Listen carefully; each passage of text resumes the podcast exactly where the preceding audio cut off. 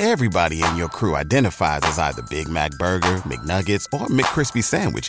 But you're the filet fish Sandwich all day. That crispy fish, that savory tartar sauce, that melty cheese, that pillowy bun. Yeah, you get it. Every time. And if you love the filet of fish, right now you can catch two of the classics you love for just $6. Limited time only. Price and participation may vary. Cannot be combined with any other offer. Single item at regular price. Ba da ba ba ba. Fantascientificast. Podcast di fantascienza e cronache dalla galassia.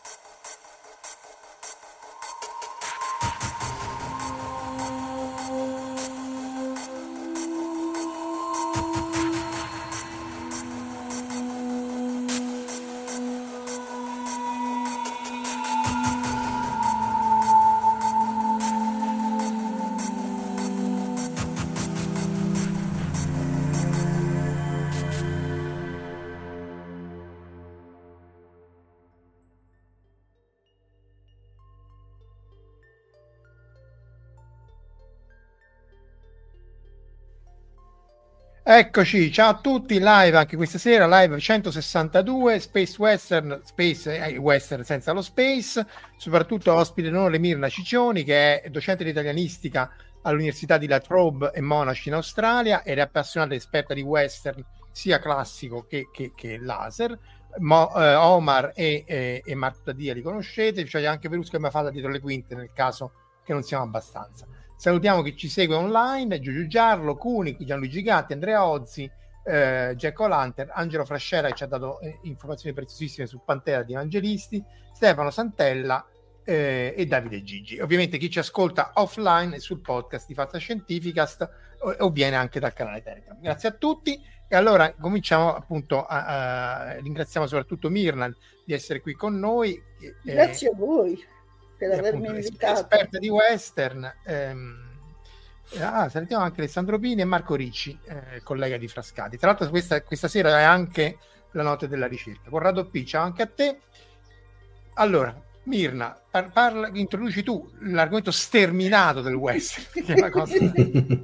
cioè, se noi accettiamo la definizione di, west, di, di, di genere come un insieme di elementi che ricorrono regolarmente in varie opere e quindi creano specifiche aspettative nei lettori, lettrici o spettatori, spettatrici, allora il western è il trionfo delle possibili variazioni su un numero abbastanza ristretto di temi.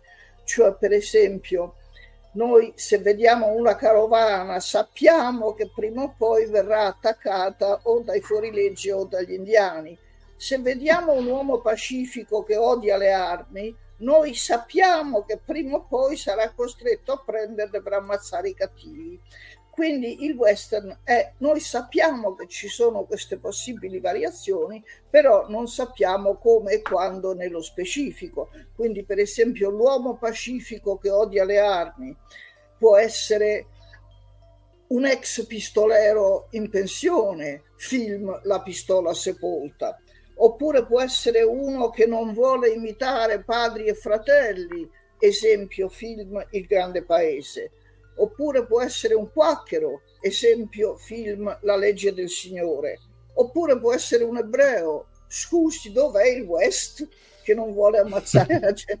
Quindi, quindi il, il, il, numero di variazioni è infinito. Eh, io vorrei però prima di tutto fare una premessa che anche le persone progressiste tendano, tendono un po' a liquidare il western dicendo questo è un genere eh, inerentemente conservatore e reazionario perché costruisce dei miti sulla storia americana. Ora, questo non è falso, però non è neanche completamente vero perché eh, il western ha modalità anche complesse e conflittuali di descrivere i rapporti fra individui e comunità o, o, o, il sistema in cui il bene e il male si contrappongono, oppure esiste qualcosa che è il bene e il male. Quindi la critica fatta al western è che è un veicolo di propaganda che diffonde il mito di una storia americana tutta al positivo e i momenti fondamentali di questa mitologia western sono il graduale spostamento verso ovest, che vuol dire conflitti continui con le tribù indigene che vengono spodestate o massacrate, e poi eh, il bestiame che viene allevato e mandato dall'ovest all'est per nutrire i lavoratori dell'est e quindi la necessità della ferrovia che unifichi il paese. E quindi su, tutti, su questi elementi eh, negli anni fin dal 19, il primo film western è del 1905 intitolato L'assalto al treno e eh, negli anni 20 e 30 e 40 è nata una ricchissima letteratura, paraletteratura western. Eh, e, e, e, quindi però eh, mentre la paraletteratura aveva un po' una funzione di propaganda, di diffondere il mito di questa storia di eroi positivi, i film invece hanno complessità inaspettate, perché per esempio nel 1943 esce un film con Henry Fonda intitolato Alba Tragica. E questa è la storia di una comunità che lincia tre poveri disgraziati innocenti eh, basandosi su pregiudizi contro i neri e contro i messicani e poi dopo che li hanno ammazzati si scopre che questi tre non c'entravano niente con eh, il delitto in questione. Eh, e, e l'occhio del regista è sui vari modi dei vari membri della comunità che accettano oppure passivamente non si ribellano a questo sopruso. Eh, oppure anche ci sono vari film negli anni 50 che mostrano eroi coraggiosi che però sbagliano Esempio due film con John Wayne, Il fiume rosso del 1948, in cui lui guida una mandria di bestiame dal, dall'ovest all'est, però è anche un eh, capo, un datore di lavoro incredibilmente autoritario e reazionario e a, al limite crudele. Eh, è, un, è un film com- molto complesso che è uno dei capolavori western è il film Sentieri selvaggi che è uscito intorno al 1951-52, non ho la data precisa, eh, e in, in, questo film ci sono due uomini, uno di questi interpretato da John Wayne, che passano sette anni alla ricerca di una bambina che è l'unica superstite di una famiglia che è stata violentata e distrutta. Allora, il, il più vecchio di, di questi due uomini è coraggioso e pieno di risorse, però è anche incredibilmente razzista e crudele. Eh, c'è una scena famosa in cui lui ammazza un indiano e dopo che l'ha ammazzato prende la pistola e gli spara anche negli occhi perché gli ha sparato negli occhi? Perché così, secondo, la, secondo le sue credenze, non ci vedrà e non troverà più i sentieri felici. Del, del, eh, e quindi è anche razzista e crudele, eh, che è anche estraneo alla comunità che lui aiuta cercando la ragazzina. Quindi è un film molto complesso perché eh, gli spettatori si aspettano che lui dopo che ha ritrovato la ragazzina, l'ammazzerà perché lei ha vissuto con un capo indiano e gli ha dato dei figli e quindi è rovinata. Eh, invece all'ultimo momento lui la solleva fra le braccia e le dice andiamo a casa. E lui resta fuori poi dopo dalla riunione familiare. E negli anni 50 ci sono anche stati molti western progressisti che presentano gli indigeni come popolazioni con culture autonome, con tradizioni rispettabili, con tradizioni di dignità e di umanità. E poi negli anni 70 è interessante perché tutto il mito western si evolve, cioè negli anni 70 c'è la crisi di identità nazionale, ci sono le lotte per i diritti civili, c'è la nascita del Black Power, c'è l'opposizione alla guerra del Vietnam, e quindi c'è anche un rinnovamento culturale che diventa anche un rinnovamento interno al western e quindi ci sono western degli anni 70 che non solo presentano gli indiani come brava gente, ma che presentano i bianchi come assassini distruttori. Esempi importanti sono il film del 1970 Soldato Blu, che è una parabola della guerra del Vietnam, e poi il film del 1972, secondo me più complesso, intitolato Nessuna pietà per Ulzana.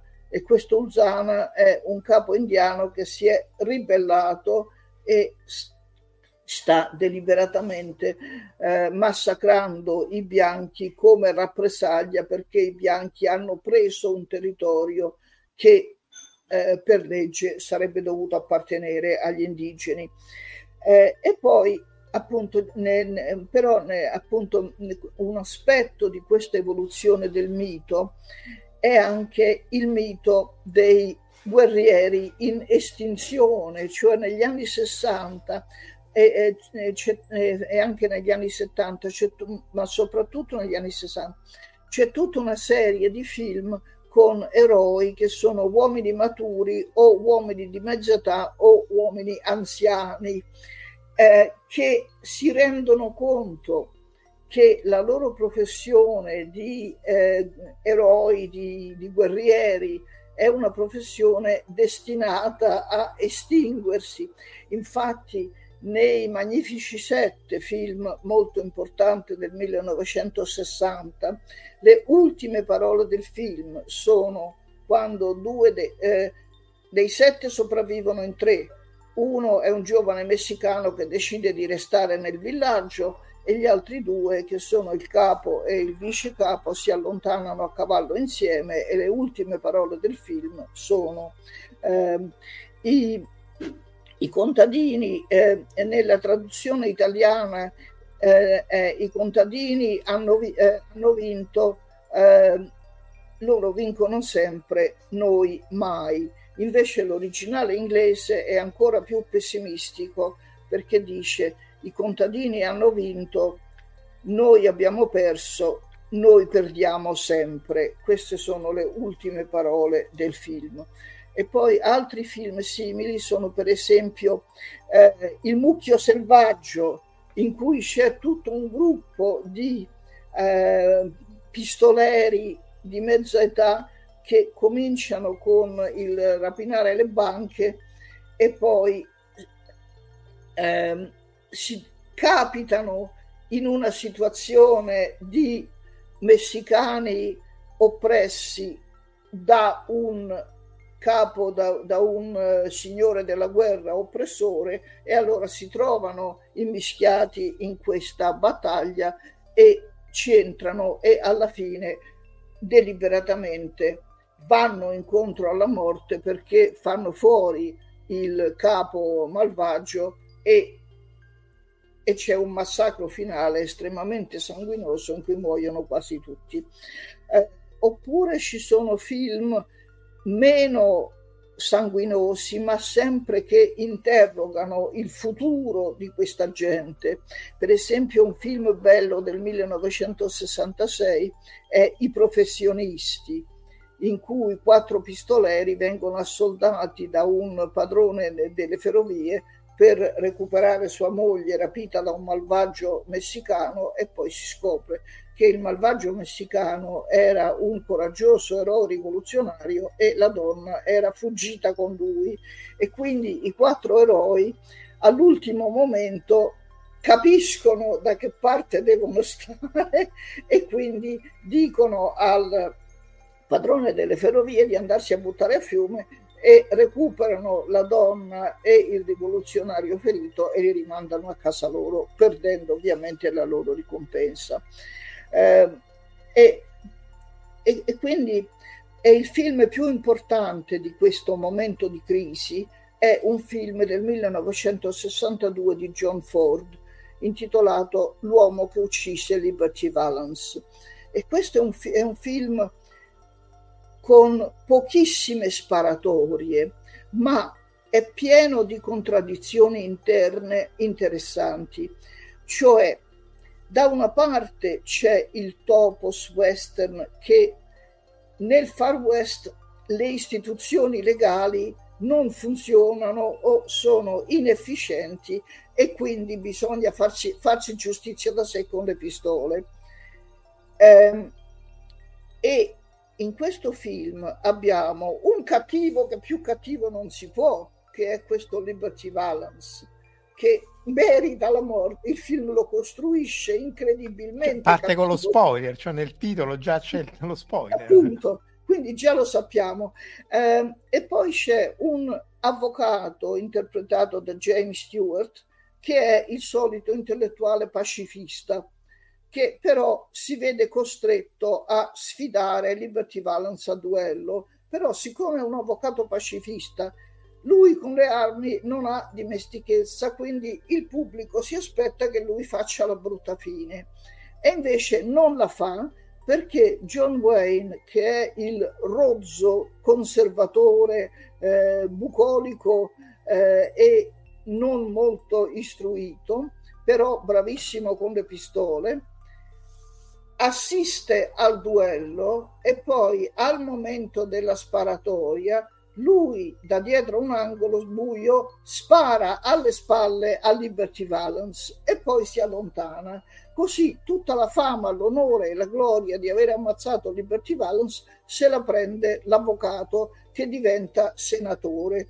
E c'è una, nell'ultima scena c'è un dialogo con un giornalista e il giornalista dice quando la leggenda, eh, cioè lui, l'avvocato si pente e racconta la verità in una serie di retrospettive e il giornalista gli dice che non stamperà mai la verità perché dice quando la leggenda diventa realtà noi stampiamo la leggenda.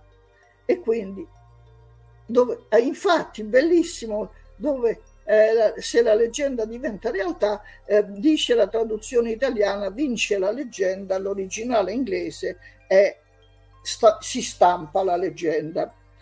Quindi da una parte l'eroe falso trionfa, d'altra parte il vero eroe che ha, eh, ha violato la propria legge etica sparando al cattivo alle spalle e che adesso è morto e sepolto, vive perché è lui il vincitore morale e quindi, quindi, non si può veramente liquidare il western dicendo è una forma elementare perché ci sono appunto eh, ci, sono, ci possono essere complessità anche in questi film come i Magnifici Sette ehm, ehm, con gli eroi anziani. Spesso questi eroi anziani muoiono eh, e son, possono essere lette queste storie o come storie di redenzione, l'eroe positivo muore per salvare gli oppressi, eh, però si possono anche leggere pessimisticamente come gli eroi danno la vita e vincono una battaglia, ma l'ordine sociale resta immutato, cioè loro hanno ammazzato un po' di cattivi, però l'ordine non che tutti. produce l'oppressione e, eh, e, i soprusi resta immutato, ci saranno sempre soprusi. E molti di questi film infatti finiscono proprio con la morte degli eroi.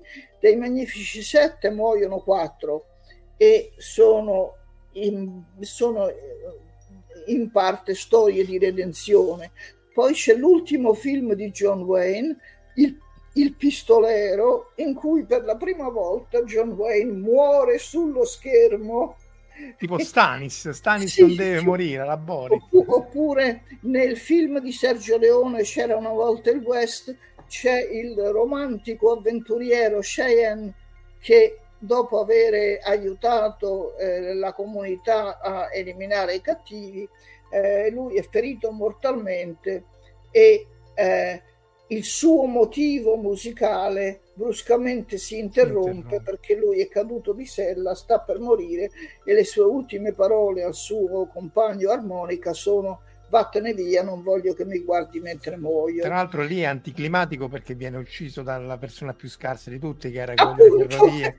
Bellissimo perché il super pistolero indistruttibile, quello gli spara con una pistoletta del cavolo. Infatti, eh... Eh, oppure, oppure, c'è un altro bel film eh, della fine degli anni 60 ehm, che si chiama Sfida nell'Alta Sierra in cui ci sono questi due pistoleri anziani, uno è sempre molto etico, l'altro è tentato, ha la tentazione di portarci via una somma di denaro, ma il suo compagno riesce a redimerlo, c'è la sparatoria e il suo compagno è ferito mortalmente e c'è una scena molto indimenticabile, è uno dei primi film di Sam Peckinpah forse mm. il primissimo film di Sam Peckinpah e c'è questa scena indimenticabile in cui il pistolero redento si allontana con l'oro che lui restituirà e il, e il, il pistolero buono ferito a morte eh, lentamente si inginocchia e si piega di fianco e muore guardando le montagne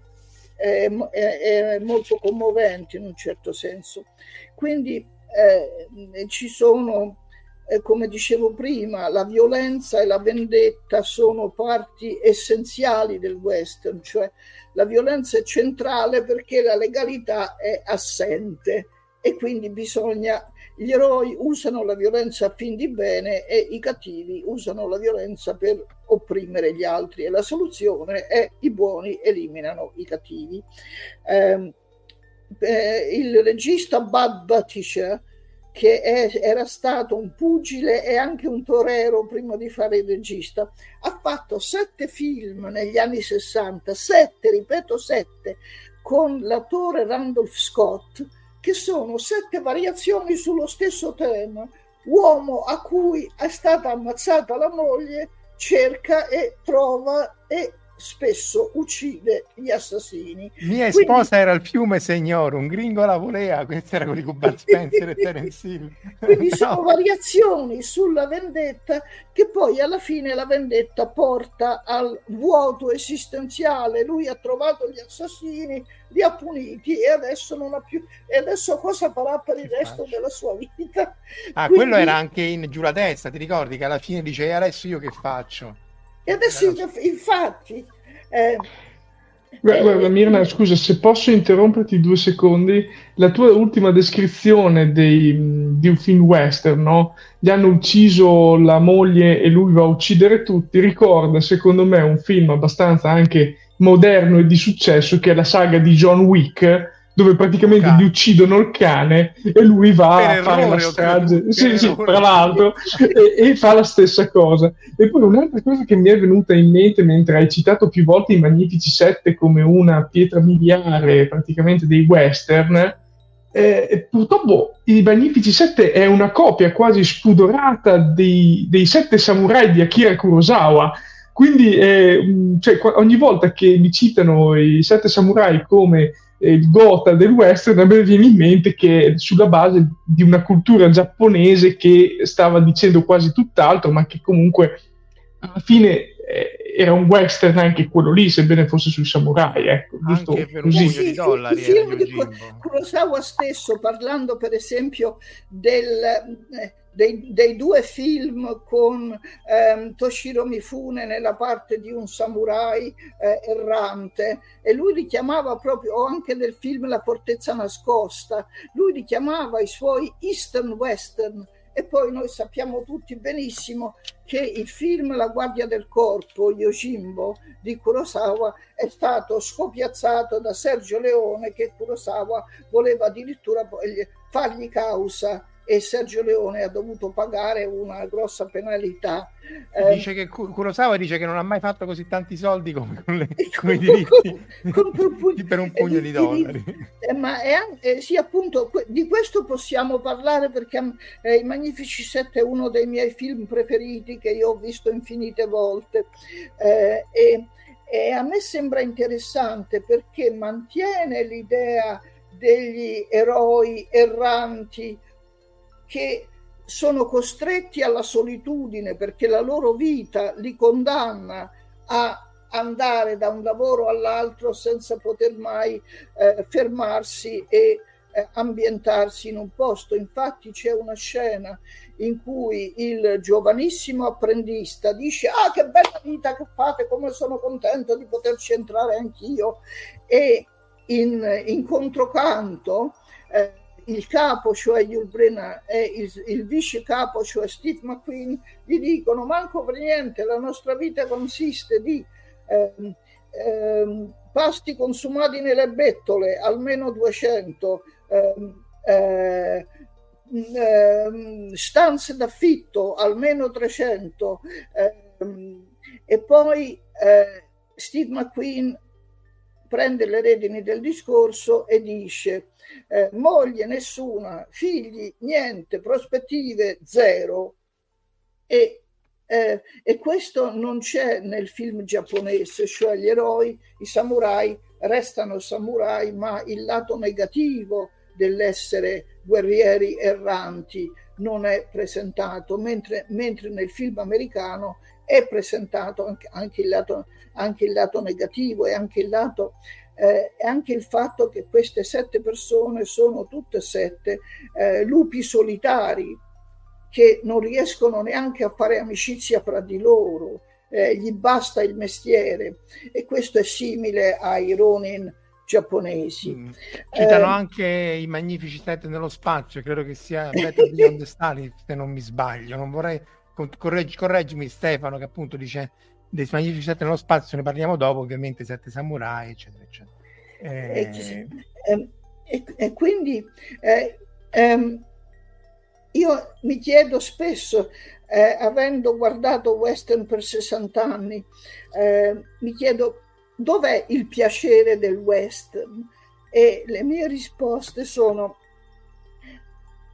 uno è, come dicevo prima, il piacere della ripetizione, il piacere delle variazioni sul tema. Per, es- per esempio, se conoscete il famoso western Un dollaro d'onore, c'è la scena classica dello sceriffo che entra nel saloon cercando un malfattore ferito. Nessuno l'ha visto, nessuno lo conosce e poi lui davanti al bancone vede delle gocce di sangue che cadono nel suo bicchiere di birra.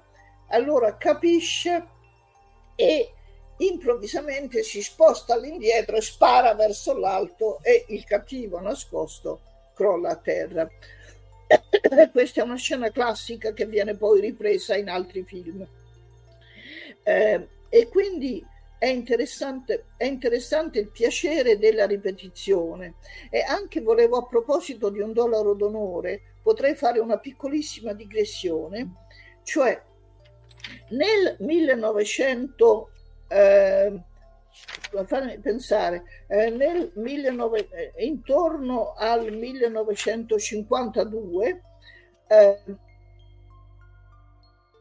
eh, Fred Zinnemann fa il film Mezzogiorno di fuoco, in cui c'è uno sceriffo anziano che è minacciato da tre banditi che arriveranno col treno di mezzogiorno e lui è terrorizzato, non vuole morire, ha paura. E per tutto il film non fa altro che correre di qua e di là chiedendo aiuto a vari membri della comunità e questi con, un, con, una scusa o con l'altra lo respingono e lui si trova costretto a affrontare i cattivi da solo e alla fine ci riesce ma butta la stella nella polvere e poi si allontana con la giovane moglie. Allora, quando Howard Hawks, che era un regista di film d'azione, era una persona anche politicamente conservatrice, quando Hawks ha visto questo film ha capito che questa era una parabola sul maccartismo, ah. l'eroe che viene eh, tenuto a distanza ah, ah, ah, e escluso dalla comunità. E allora ha detto: Manco per niente, io voglio fare il contrario di questo film. Così nel 1959 lui ha fatto un dollaro d'onore, che è il contrario di Mezzogiorno di Fuoco. C'è John Wayne, che è lo sceriffo, che dice io con i cattivi me la vedrò da solo e non voglio essere aiutato da nessuno, e invece gradualmente viene aiutato da un sacco di gente che lui non, che lui non dico disprezzasse, ma di cui lui non, fa, non, non, non faceva gran conto, cioè il vice sceriffo alcolizzato in via di redenzione, l'altro vice sceriffo vecchio zoppicante che ci vede anche poco, il giovane pistolero inesperto, i due messicani umoristici e poi la donna che anche lei prende parte. Spara come... No, no, non, non no. spara, però per esempio la donna è una donna autenticamente indipendente che lo protegge, cioè lui dorme di sopra e lei di sotto con un fucile sulle Dai, dai, dai riposati che ci penso io, molti, 50 anni prima di quello che adesso vanno a vendere come modernità.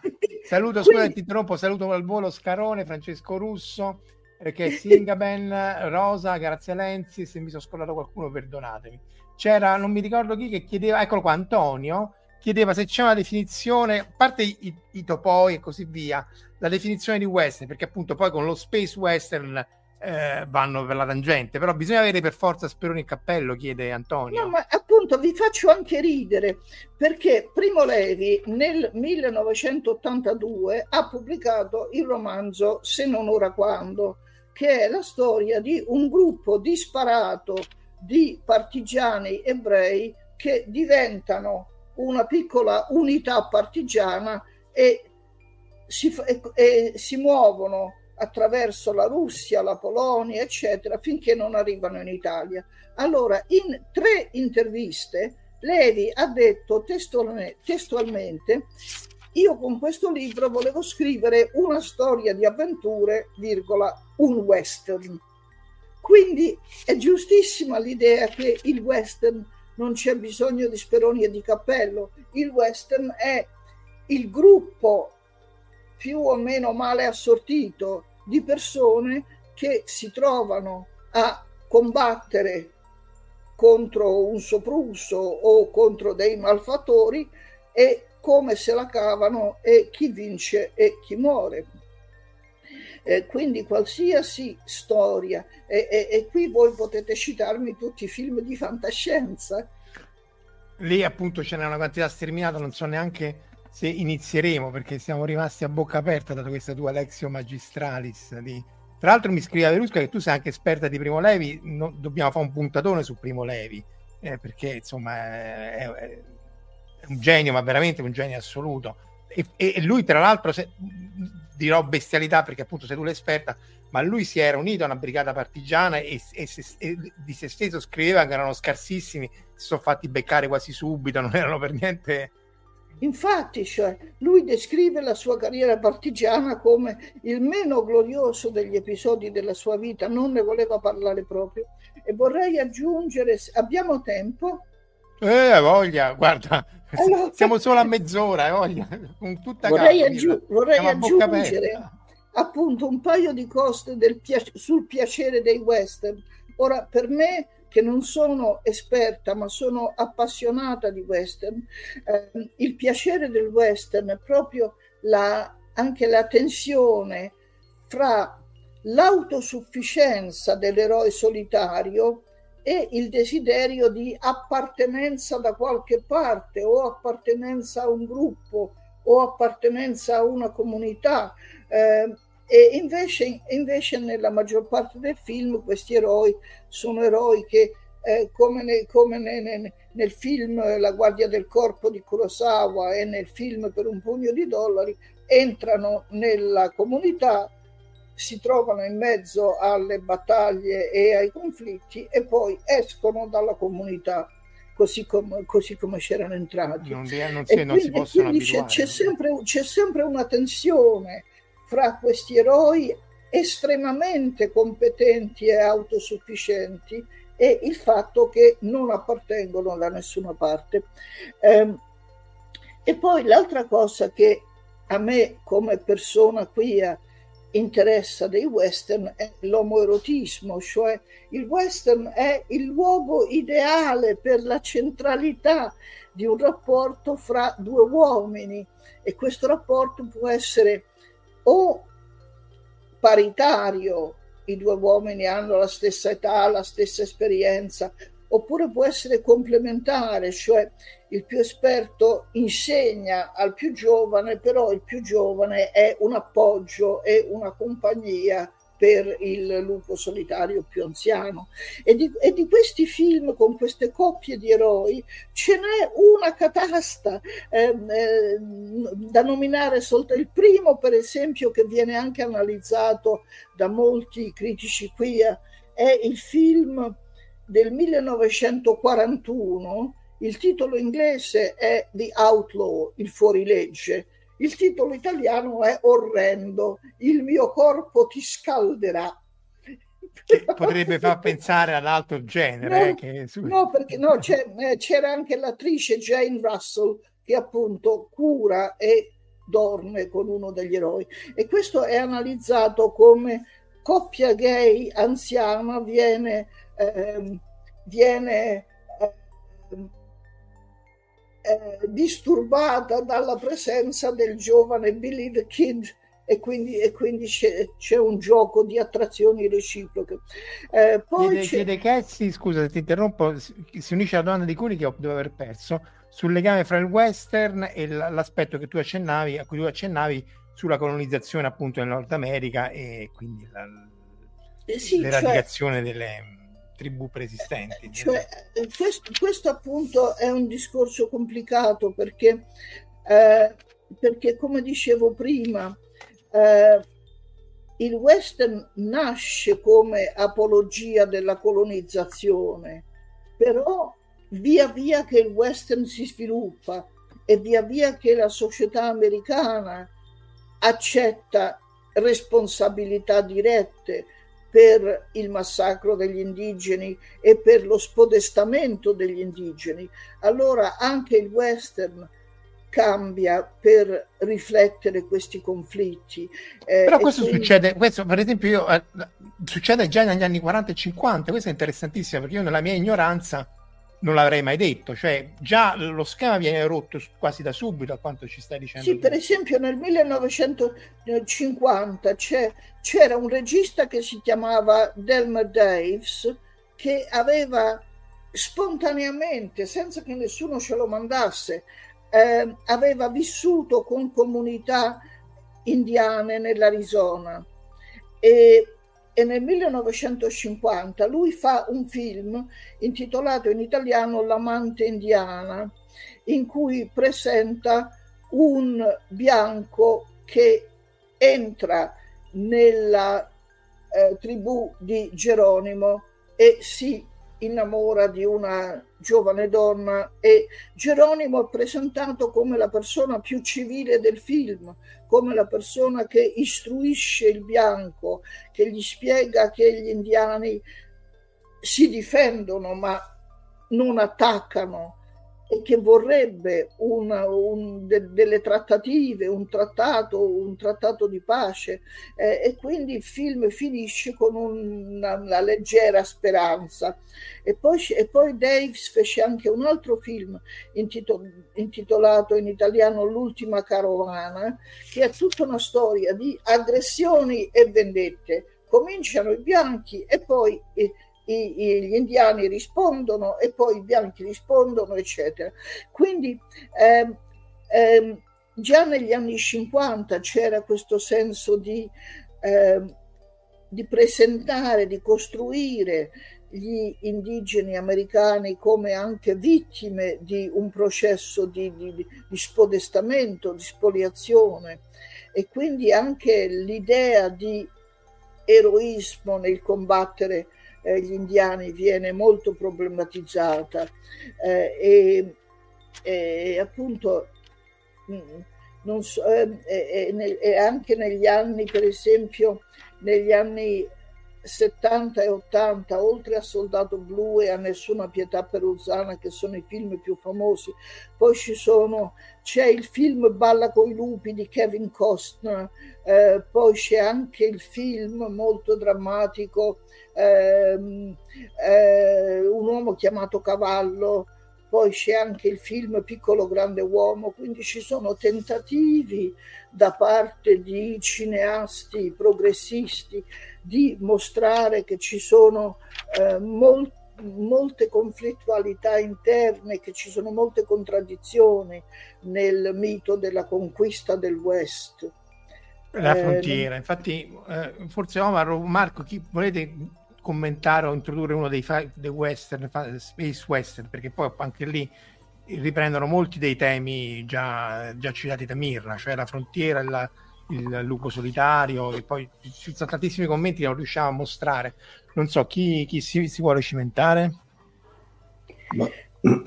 Omar. E poi, e poi oh. eh? e quindi Marco. Ma vado io, solo che sta, stavo pensando dentro di me quale di questi quiz eh, cioè come primo mi veniva in mente una boiata assurda che è Wild Wild West Madonna pure te però come primo film space sì. Wild West cioè ma che dimmi, che, che tra l'altro, che tra l'altro eh, arrivava da una serie televisiva fa parere sì, era, era, era, era una serie televisiva non era neanche male, sì, sì, eh, era Robert, Robert Colp, mi pare. Ma, guarda, tutti, tutti, l'hanno disprezzato tantissimo, ma alla fine è un film più che divertente no, e godibilissimo. No, no, a me non è dispiaciuto. Guarda, e... È steampunk, tra l'altro. Sì, Quindi... infatti è sti- molto steampunk. Ehm, diciamo che c'è questo aneddoto bellissimo su Will Smith perché inizialmente non, lui ha voluto fare quel film Wild Wild West perché ci ha creduto, mentre non ha creduto in un altro film dove lo avevano preso eh, per fare il protagonista, che sarebbe stato un film nominato come Matrix, quindi un film che non ha avuto minimamente successo, invece Wild Wild West siamo ancora qui che ne parliamo dopo no, anni. Malaccio, anni. però insomma non sceglierei questo come primo film di Space West. O- no, Omar sta infatti. bevendo, dai, trovane un altro. Trovate un altro film um, di Space West. Allora, gu- guarda, vuoi un film di Space Western o posso andare su un anime? Fai come ti pare. Basta che... Allora tiro, fu- tiro fuori Trigun. Ecco, ok, aspetta, vai, eccolo qua. Sì? Oh, questo, no? Non, non mi ammazzate, non vorrei fare... Sì, è, è, quello lì, esatto. Allora, Trigun è, come diceva appunto, un classico western dove c'è questo eroe tenebroso che in realtà è una macchina da guerra che non vuole sparare, come diceva Mina. Che, che, però esattamente non vuole sparare, quindi ha tutti gli stereotipi western e in più difende una comunità che si sta nascondendo dai super cattivi che lui in realtà vuole sconfiggere, quindi cioè, eh, lui con, con, i suoi fari, le sue cose, in, in, realtà sta aiutando questa comunità, quindi le ha proprio tutte le, le caratteristiche del western. Ehm, serie anche abbastanza rapida, 26 episodi, autoconclusiva, finisce lì, da recuperare appena si riesce, ormai ha più di 20 anni, e sì, perché è del 98-99, quindi ha quasi un quarto di secolo oramai, e sì, è meglio non pensarci. Quindi, però lì la tematica è anche... chiaramente western, no? cioè, cioè, c'è anche la questione di una gerarchia, no? di solito Mirna, come dicevi tu c'è il cattivo che sta, sta in Yojimbo oppure in, eh, per un pugno di dollari, due cattivi che sono potenti, opprimono la gente, lì qui c'era l'acqua per esempio che era in, scarsi, in scarsa abbondanza. Sì, qui eh, siamo su un pianeta alieno do- senza acqua e, e praticamente era il bene di lusso, però la gente doveva bere per sopravvivere, quindi sì. Un Dunemi anime. Eccolo qua. Eh... Omar tu c'hai qualcuno? Da, da citare no, si riesce a fare peggio no, no, peggio da dire a parte che Emilio mi ha dato un, un suggerimento di, di, un film che in effetti non era fra il carnet di quelli più evidenti come, come citazioni western che è Atmosfera Zero che è quel film con Sean Connery sì. che tra l'altro era anche interessante come realizzazione tecnica perché utilizzavano un sistema che si chiama rotoscope praticamente che per fare quegli effetti di diciamo di quasi entrata questo nella... no è Outland esatto. Outland esatto Eh. Eh, per fare degli effetti praticamente di navigazione nello spazio usavano questo sistema si chiama rotoscope che prevedeva delle proiezioni su dei tamburi eh, rotanti praticamente delle immagini spaziali però il, ehm, diciamo questo qui è interessante perché mh, più che un western lo vedo come è, un, è un- un un thriller western ambientato nello spazio tra l'altro è molto particolare perché poi in anche effetti qui c'era la cosa che i cattivi stavano arrivando dovevano arrivare Sì, esatto. un po' tipo Poi mezzogiorno c'è- di fuoco no?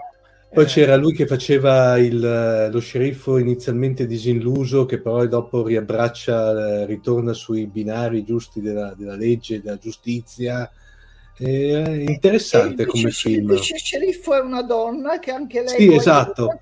Sì, Esatto. Era interessante come film, tra l'altro poi è uno di quei film un po' semisconosciuti, passati abbastanza in sordina ai tempi, è interessante. Poi dopo, non so se mi permetti di calare già, eh, io direi che parlando sempre di... che vuoi di, calare di- di- eh, calo praticamente Firefly e Serenity praticamente. Eh, sì, aspetta, lo devo trovare comunque tu intanto Quello secondo- quello secondo me è praticamente è veramente l'applicazione eh, Josh Weldon ai massimi livelli perché la serie è bellissima tra l'altro con Nathan Filon secondo me eccezionale perché e l'altro penso che Nathan Filon eh, sia molto legato a quella serie. Non so se ave- avevate visto c'è una bellissima puntata di Castle che era quel film di eh, diciamo giallo poliziesco che ha fatto lui abbastanza recentemente dove a un certo punto c'era lui che si vestiva da, da protagonista di, di, eh, di Firefly e la figlia gli diceva ma ancora ti vesti con quel vestito lì così vecchio e lui gli diceva ma ci sono affezionato peccato che il gioco di parole è andato molto per- perso nella, nella, Traduzione. nella, nella- nella traduzione e poi anche perché in effetti la serie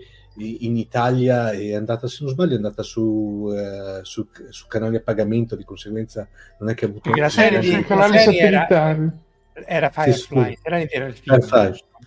Sì, Serenity, Serenity, eh, è stato il film che, dato che la serie è stata chiusa dopo la prima stagione, per cui non ha un vero e proprio finale, eh, Serenity è stato il film che l'ha concluso degnamente, sostanzialmente. Ma qui abbiamo veramente l'applicazione dei paradigmi western alla fantascienza. Tra l'altro poi con un- anche con tutta quella invenzione di questo linguaggio che era misto al cinese, praticamente che è andato ovviamente perso poi nella, nelle- nella- nell'adattamento italiano, però era notevole come serie, bella.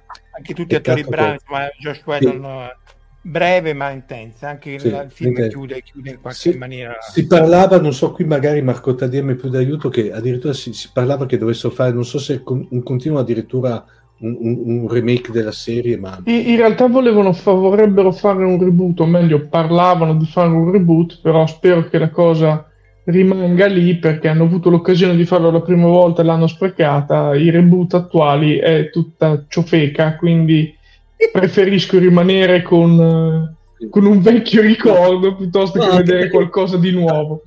Anche perché qui Marco, mh, cioè, secondo me la serie è notevole sia dal punto di vista visivo che, che tecnico anche, per cui non è che ci vedo un reboot necessario quantomeno. Ah, no, no, poi- ma eh, e- era completa. Joss Whedon lì ha fatto un lavoro completissimo dal punto di vista tecnico-visivo e soprattutto di trama e spessore dei personaggi, che è la cosa principale. Quindi in, in Firefly e Serenity si compre un arco narrativo che insomma ti, ti lascia sgomento per dire come hanno potuto chiudere una serie del genere quando ce ne sono altre che invece dice Angelo sono andate. che anche in una puntata della sitcom americana American Housewife Nathan Fillon faceva se stesso in una fiera del Mhm. fumetto vestito da protagonista di Firefly Eh, infatti lo, lo volevo citare anch'io questa cosa qui e, che ha detto Angelo appunto perché sì, l'altro, più volte ha citato Firefly. L'altro Serenity è un bellissimo film perché tanto si può anche vedere senza aver, cioè, non è necessario aver visto la serie per comprendere certe situazioni, è veramente fatto veramente bene come film. Mirna Bello. ti posso chiedere invece abbiamo parlato eh, Sergio Leone Che, che, che ci racconti? Cioè, c'è Sergio Leone che ha completamente rovesciato ironicamente tutti questi topoi dei western, tra, cioè trasgrediscono le regole narrative, trasgrediscono le, le regole etiche. Eh, per esempio, l'uso che Leone fa delle retrospettive, cioè in, per qualche dollaro in più e in C'era una volta il West, eh, sono due storie di vendetta classiche che noi ricostruiamo attraverso tutta la serie per qualche dollaro in più. Ci sono questi eh, quando, affu- quando eh, è l'indio quando Indio ha fumato allora, Indio tu il gioco lo conosci?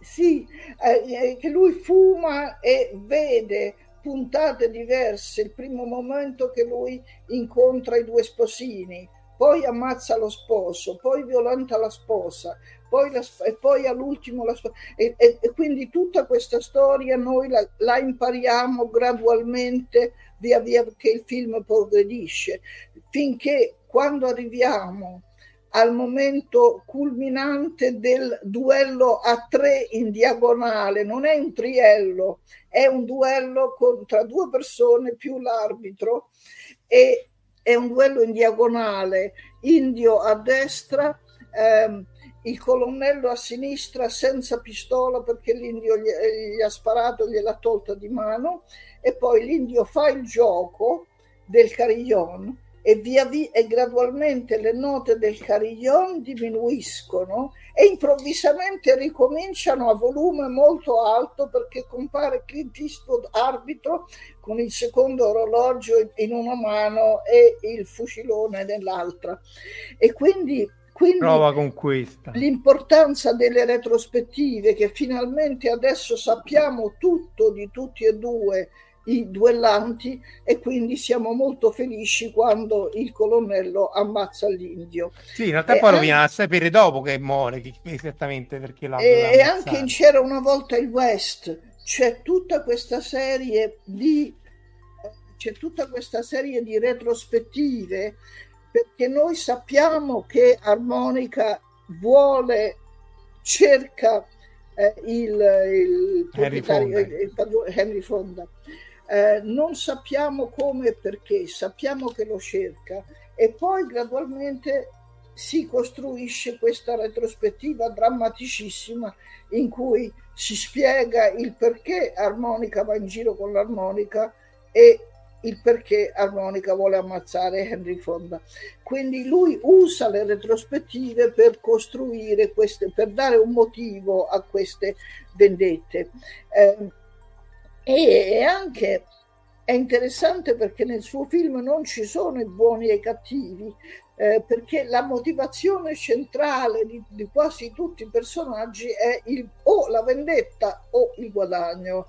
Eh, e, poi ci sono, e poi c'è il lupo solitario Cheyenne in eh, C'era una volta il West che però muore romanticamente come romanticamente è vissuto. E in eh, in Il buono, il brutto e il cattivo, eh, il buono, il brutto e il cattivo a me sembra particolarmente interessante perché tutta l'idea di etica, di morale, di principi viene completamente sovvertita perché viene ricontestualizzata nel contesto della guerra civile americana, della guerra di secessione. E quindi il, e quindi le cattiverie dei tre personaggi principali diventano microscopiche al confronto del vero male che è la guerra e l'unico personaggio positivo del film sembra essere l'ufficiale dell'esercito che è, ferito, che è ferito a morte, che è stufo Marcio di vedere i suoi uomini che sono mandati es- eh, alla carneficina per difendere questa schifezza di ponte e così finalmente quando gli eroi lo fanno saltare lui muore contento perché i suoi uomini non verranno più mandati al macello. E, lui, e questo sembra essere l'unico personaggio motivato eh, da qualche motivazione etica gli altri tre motivazioni etiche ne anche con il lanternino, anche, anche il personaggio chiamato il buono non compie nessuna buona azione, eccettuato forse alla fine quando vede il giovanissimo soldato morente e gli fa, fuma- e gli fa fare due o tre tiri del suo sigaro e così il ragazzo muore contento. Questa sembra essere l'unica buona azione che compie in tutto il film.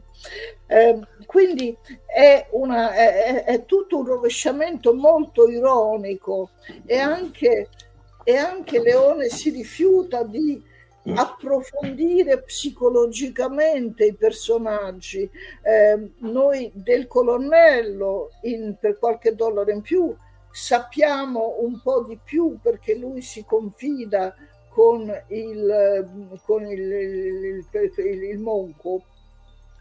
Eh, e però è l'unico personaggio di cui sappiamo un po' di più del Monco, non sappiamo niente, così come non sappiamo niente né del buono né del cattivo. Sappiamo un pochino di più su Tuco perché il film lo porta a un brevissimo ricongiungimento con il fratello che faceva il prete in monastero. Infatti, ehm, e quindi eh, tu, la distinzione fra buoni e cattivi sparisce e, e le vendette vengono sempre contestualizzate in un mm. contesto in cui eh, la violenza è esagerata e i rapporti umani praticamente non esistono.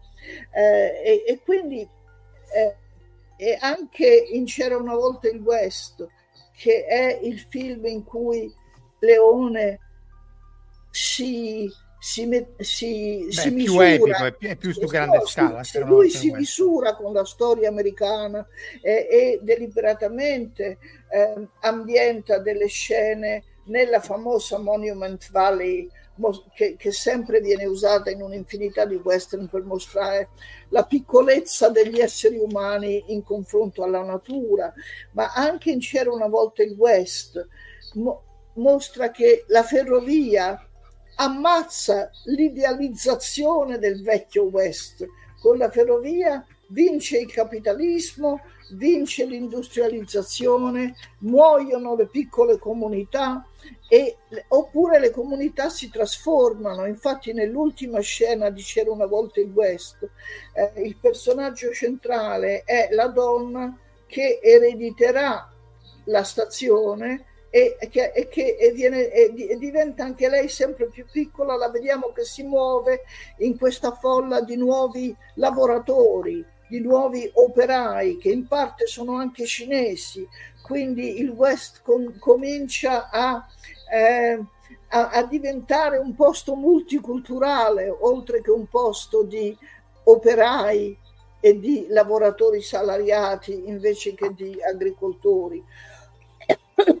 Quindi eh, c'era una volta il West, ha più approfondimento dei personaggi perché si misura con la storia, mentre la trilogia del dollaro eh, rifiuta un po' l'approfondimento. Poi, ma il bello dei film di Morricone è che la musica è un personaggio. Sì, Oggi, beh, metà, metà sta là nella musica. Sì, eh, e, e, che la musica usa, se avete visto il bellissimo documentario su Ennio Morricone, eh, usa le, gli schiocchi di frusta, usa lo scacciapensieri, eh, usa le pistole che sparano, usa le frustate, ehm, eh, usa un'infinità di altri effetti sonori e ogni personaggio ha il suo leitmotiv, così si riconosce eh, lo scacciapensieri ironico che ironizza sul monco nel, nella sparatoria ai cappelli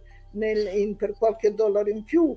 Dove o... mette il range delle armi, tra l'altro, è stato uno dei primi a introdurre il, il, raggio rigittato dalle pistole. Dai, sei, sei un genio. Cioè... Sì, eh, quindi eh, e, e, la musica diventa effettivamente un personaggio nel momento alla fine di, di per qualche dollaro in più quando svanisce il suono del primo carillon che viene ripreso con, e, e diventa sì. quasi un effetto orchestrale totale. Beh, colpo di scenissima, colpo di scena assoluto. Cioè con, sì,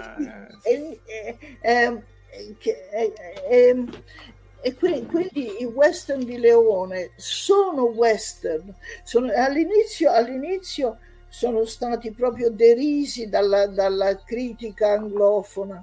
Eh, mi ricordo di aver letto una critica di un, eh, di un giornale americano che, che usava, voi sapete che in inglese girare un film si dice shoot a film usando verbo, lo stesso verbo per sparare e allora questo giornalista americano ironizzava e diceva di, per, di, per, un pugno di dollari eh, per qualche eh, eh, come la maggior parte dei cattivi il film è stato shot in Spagna peccato che non sia stato anche seppellito lì hm. ma poi è intervenuto un importante critico cinematografico inglese che l'hanno anche fatto Lord, Sir Christopher Frayling, che ha scritto un librone immenso intitolato eh, Qualcosa che sa di morte è un'analisi molto approfondita dei film di Leone mm, mm eh, mm, e quindi questo ha contribuito a fare prendere Leone più sul serio dalla critica anglofona che prima lo aveva molto liquidato. Beh, lo citava alcuni nei commenti, ma anche il montaggio, cioè il triello con le, no, il, il leone, ma lei li chiamano i leone proprio. La, la, Appunto, eh, eh. Eh, è interessante questo perché eh, appunto tornando all'idea di variazioni sul tema, eh, il western è pieno di variazioni sul duello. C'è eh, in, l'uomo che ha, che ha ucciso Liberty Valance c'è questo finto duello in cui il cattivo viene ammazzato da una terza persona, poi in, per qualche dollaro in più c'è il duello con l'arbitro, poi c'è il triello del buono, il brutto e il, il triello, cioè ti inventi il triello, ma che, cioè, a parte ti inventi una parola in più, ma proprio il concetto, e poi tra l'altro se uno lo vede veramente in widescreen è perfetto, cioè messi a triangolo. Eh. E poi ma anche, ma anche nel western classico, per esempio, un tema ricorrente è il duello apparente che in realtà è un suicidio. Per esempio, nel film L'occhio caldo del cielo, il relativamente buono che vuole morire per motivi collegati alla trama, eh, si presenta al duello con la pistola scarica. Eh, il film, eh, uno dei primi film su Billy the Kid, eh, intitolato in italiano Furia selvaggia, in cui c'era Paul Newman, lui fa finta di, di, allungare la mano per prendere la pistola e la pistola in realtà non c'è e Pat Garrett lo ammazza. E questo viene ripreso in un western italiano intitolato Da uomo a uomo, in cui eh, Lee Van Cleef non vuole duellare con il giovane che lui salvò quando era bambino da, da, da un'aggressione in cui era coinvolto anche lui. Allora non vuole uccidere il giovane e hanno un, un proiettile di pistola per uno. Allora i due si voltano leggermente mentre ognuno inserisce il proiettile nella propria pistola e poi Lee Van Cliff volta le spalle al giovane e comincia a camminare per conto suo e il giovane gli dice voltati e battiti e quello non si volta e non si batte. Poi c'è improvvisamente un colpo di pistola. Oddio, cosa è successo? Il giovane ha sparato per ammazzare l'ultimo nemico superstite e ha consumato la sua pallottola. Allora Lee Van Cliff si volta apre il pugno e nel pugno c'era la pallottola che lui non aveva messo nella sua pistola, quindi il duello non ha luogo. Eh, e quindi ci sono molte variazioni sul duello, però il triello è la prima volta che, che, io sappia, ne ho visti moltissimi di western, ma è la prima volta che c'è un duello a tre. Anche eh, se poi in realtà no, li, eh, eh Clint Eastwood... Anche in realtà tutti e due sparano, il buono sparano, sparano, sparano tutti e due. Non so se tu mi puoi confermare questa cosa, che io riguardandolo per la due miliardesima volta, l'impressione che ho è che, eh, perché c'è il leone, no? quindi la, la, e, e tutte e due guardano a destra e a sinistra, ma l'impressione che ho avuto è che Clint Eastwood viene inquadrato solo mentre guarda in una direzione perché lui non si preoccupa del brutto perché quello l'aveva già sistemato, mentre gli altri due guardano a destra e a sinistra, cioè ci sono dei dettagli che sono veramente eh, impressionanti. Eh, Io comunque parlando di questo, scusate se intervengo, ma abbiamo passato l'ora e non abbiamo ancora mai citato il miglior film western italiano del mondo, praticamente, Trinità. che lo chiamavano Trinità. cioè, non abbiamo ancora citato lo chiamavano Trinità. Aspetta che lo mettiamo. Parlatene, allora, parlatene voi perché io, io mi rifiuto. Eh, non, ti piace? non ti piace? no no, eh, in, in, grossetto, no, in corsivo, no, sottolineato. Eh, mi, mi, se, mi, sembrava, eh, mi sembravano i film che io da bambina guardavo all'oratorio della parrocchia, cioè la stessa... Ma... Eh, io trovavo la stessa comicità bambinesca eh, gli, stessi, gli, gli, stessi, effetti. Ditemi voi perché è bello e, e, convincetemi. Ma è proprio per quello, è la semplicità dei personaggi e il fatto che comunque loro provano di fare la cosa giusta. Quindi, cioè, secondo me, rimane in quello stile western, ma in, in un tono molto più scanzonato e anche irriverente. Cioè, mh, io tanti di quei toni lì li trovo anche in Django, il rifacimento di eh, Tarantino. Che prende okay, la musica, tra l'altro, di Trinità. Eh, tra l'altro, tra l'altro, sì. E, ehm, e proprio perché un western può anche essere scanzonato e quindi questa visione di un western strano è qualcosa che a me fa, fa sorridere e mi fa dire no, questo, questo, è il top perché mette assieme tantissime cose, parlo sempre di Trinità Django Beh, invece eh, di Tarantino... Che, che... Aspetta, aspetta Marco, perché c'è da sì. dire che eh, è qui il, il, duello, il canone del duello, sempre se restiamo nel, te- nel contesto in cui ci dice Mirna, viene rotto dalla scazzottata. Cioè il duello non è fatto con le pistole, ma è fatto a cazzotti alla... Appunto, alla esatto. Eh, Django, scusa, vai. No, no, eh, in Django appunto volevo citare e chiedere a Mirna cosa ne pensava invece di Tarantino che ha fatto due western completamente diversi e opposti, uno è Django e l'altro è The Late Eightful Eight, che sono due western perfetti dal mio punto di vista come costruzione, ma sono totalmente opposti nel, nel sistema. Devo, devo confessare, non ho visto The Hateful Eight però ho visto due volte eh, Django. Django. Eh, è, è, è, veramente interessantissimo perché lui usa, lui, è proprio un omaggio a Sergio Leone perché usa questa violenza oltre qualsiasi confine, questa violenza scatenata, assurda. Eh, ho letto una volta una recensione in un giornale australiano in cui condannavano violentemente la scena in cui la, la donna bianca viene fatta volare dall'esplosione ah, sì, sì. Saluta la signora sì, appunto, e, e, e, e, il pubblico spontaneamente ride e il recensore australiano era scand- scandalizzatissimo. Ma come fa il pubblico a perdere qualsiasi senso etico e a ridere? Non si, cioè, recensore tonto che non si rendeva conto che questa è violenza sopra le righe con effetti sì. ironici, la, con la critica che fanno sempre a Tarantino ma è proprio Appunto. quello esatto.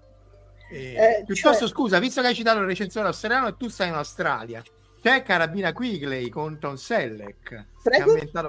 C'è un film con Tom Selleck che si chiama eh, almeno in italiano è Carabina Quigley di, di, che va in Australia lui che ha questa carabina lunghissima e spara lontanissimo. Non so se l'hai visto. ci, ci, sono anche dei cosiddetti western australiani. Ce n'è uno che si chiama in inglese The Proposition cioè la proposta in cui i militari ordinano a un giovanotto di consegnare il fratello minore di, di, il suo fratello minore per salvare la vita al loro fratello maggiore e quindi e ci, e, e ci sono anche c'è un bellissimo film che si misura con le stragi di aborigeni compiute alla fine del Settecento e durante tutto l'Ottocento, dal punto di vista anche di un gruppo di aborigeni.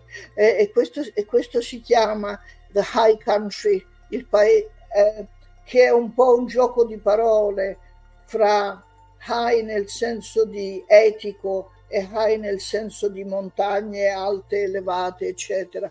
Assolutamente. E è considerato un western australiano perché anche lì ci sono gli indigeni, eh, i colonizzatori, eh, i buoni e i cattivi. Beh, molti dei temi sono Ma se, stessi, volete no? tor- se volete tornare a Trinità, io vi ascolto con piacere. No, no, allora, allora, però uno dei commenti ti dic- dicono, vabbè, ma se dove sta? Se non piace, eccolo qui, Dic- chiede Gianluigi se, se non ti piace Trinità, non oso pensare il commento che hai su Ciccio Perdona, io no, che erano le parodie di Franco e Ciccio. E beh, ma anche per esempio eh, negli anni 60 Tognazzi e Vianello fecero Sì, i gemelli del West. Eh, Qui- qui- quindi eh, qui entriamo forse nel tema parodia eh, e ci domandiamo fino a che punto la parodia rispetta il testo che parodizza o fino a che punto la parodia eh, entra in conflitto col testo parodiato. Boh, Beh, anche Mel Brooks aveva fatto Mezzogiorno e mezzo di Sì. fuoco, no? Sì. Tu sei l'esperto forse, Omar, di quelli. Di quelli. Qui stanno citando Sì. di tutto, mi spiace Sì. non poter mettere tutti i commenti, sono sterminati. No, inve- invece volevo chiedere a Mirna, eh, prima dicevi il discorso che si, è a un certo punto ad arrivati ad una, ad una fase in cui all'interno del genere western no- no- no- non, non era classificabile il buono e il cattivo, no? Perché c'era questa... Volevo Però- chiederti di, di due, di due produzioni ita- italiane che a me mi avevano particolarmente colpito, eh, che erano praticamente uno era ehm, Se sei vivo spara del 67, che tra l'altro è- viene considerato un po' un western maledetto perché ha avuto ai tempi problemi di censura per via di certe scene abbastanza cruente, e poi soprattutto quello che io considero un capolavoro più che altro perché è, è un western, io direi quasi politico, che è Queen Sabe praticamente. Eh, Che- quindi no- non mi ricordo se sei vivo spara, ma appunto questo, questo è anche molto interessante per quello che riguarda i western italiani, cioè i western italiani non solo sovvertono l'idea di etica, ma presentano anche diverse prospettive politiche, cioè ri- ricontestualizzano i rapporti fra americani e messicani. E quindi per esempio io penso a anche al film di Leone Giù la testa, Giù la che, testa, viene sì, consi- sì. che viene considerato il suo film minore, eh, però appunto anche Chien Sabe che ha molti degli elementi del western, però quello che è più importante è la rivalutazione dei messicani rivoluzionari, anche se confusionari, anche se violenti, anche se in conflitto fra di loro, eh, anche se alcuni di loro non sanno bene perché, perché combattono, però combattono eh, e, e quindi e ricontestualizza anche il rapporto con gli americani perché in Chien Sabe eh, il eh, rozzo rivoluzionario analfabeta interpretato da Volonté gradualmente apre gli occhi e capisce che il suo amico americano è un mercenario pagato per rovinare la rivoluzione, per rovinare il suo popolo e allora rompe l'amicizia, lo ammazza e poi prende i soldi e nell'ultimissima scena li distribuisce ai ragazzini che passano dicendo non comprateci il pane, comprateci la dinamite. Dinamite. Quindi, quindi è, la, è la, la, la prospettiva politica de- italiana della fine degli anni Ok. 60 che ricontestualizza i messicani nel contesto della rivoluzione. E anche per esempio senza entrare in contesti rivoluzionari c'è un altro bel film italiano intitolato La resa dei conti sempre con Lee Van Cleef e lui è il competente sceriffo americano a cui il cattivo capitalista ordina di acchiappare un, un, tizio, un messicano che non è un rivoluzionario, eh, è, è, è, semplicemente un eh, ladro e un fuorilegge e viene accusato a torto di avere violentato e ammazzato una bambina. E tutto il film è lo sceriffo che corre appresso a questo messicano, lo cattura e poi il messicano trova il modo di sfuggirgli. Quindi per tutto, finché nell'ultima scena i due si alleano contro il malvagio capitalista e il suo orribile ufficiale tedesco che ha il compito di, di fare il boia, l'assassino, il sicario, lo scagnozzo. E quindi, e quindi, il film è una graduale presa di coscienza da parte dello sceriffo americano che capisce che i messicani sono oppressi e lui deve decidere da che parte stare. Anche giù la testa inizia con una citazione sì. di Mao, se non sbaglio, che, che, che è ovvio che, che, non è, che, che, è ovvio che non è una citazione politica, tutti la, la intende, almeno correggimi, eh, almeno per me non è una citazione politica perché stai citando Mao, ma stai citando, dici guarda, se vuoi fare la rivoluzione, però eh. il sangue lo devi spargere, eh. non è che, che si può fare eh, come una live, se l'ho sì, no. Ma in, in effetti c'è, c'è, tutto quel filone che praticamente va diciamo colondata del 68, diciamo, no? che dava praticamente da 66 in giù, che c'era tutta quella produzione, quello che viene considerato, te, giustamente Mirna mi piace che lo chiami eh, eh, western all'italiana, eh, quello, il famigerato spaghetti western, no? Se poi si può, che è un termine che io odio, però praticamente... Beh, oramai è un termine stoganato, però. Eh, sì, stoganato, no, no, è stoganato perché viene considerato, praticamente viene considerato come, come, proprio come un metagenere all'interno, no? Però preferisco più western all'italiana. In effetti era Anch'io. tutto un... era molto legato a questi temi. Prima ti ho citato quel, Se sei vivo spara, ma anche quello lì è un... Tra l'altro lì si hanno addirittura... C'è, a parte queste scene molto cruente eh, che, che, l'hanno portato a, essere, a cadere nell'oblio della censura perché è stato per, ehm, ritardata l'uscita per circa due anni, quando poi è uscito al cinema sostanzialmente è uscito in versione pesantemente censurata per alcune scene cruente, fra cui c'è questa famosa scena che una, eh, rubano, eh, i messicani rubano dell'oro e praticamente poi si vendicano per uno che li ha traditi versando dell'oro fuso in testa, un po' simile al trono di spade. Eh, stavo per dire, mi, mi ecco. ricorda vagamente. Eh. Però lì c'è la, una delle scene mitiche, c'è la, la, la banda, di, eh, di, eh, la banda di fuorilegge omosessuali che praticamente come vendetta stupra i, eh, praticamente i, eh, i, poveri peones. Per cui allora erano temi molto allora, forti. Perché hanno censurato un po'. No, tra l'altro poi è uscito da poco in versione integrale. L'unica uh-huh. sfiga che c'è stata è che hanno fatto un'edizione integrale limitata e tipo tirata in um, un migliaio di copie che sono praticamente sparite eh, tutte la circolazione in tempo zero, no? per cui ah.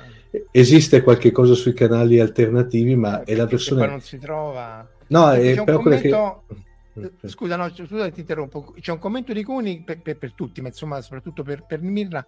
Dice: Correggetemi se sbaglio, ma nello stesso periodo del western italiano, un po' tutta l'Europa si era cimentata nel western, come per dire che però noi ci siamo riusciti e, gli, gli, altri no.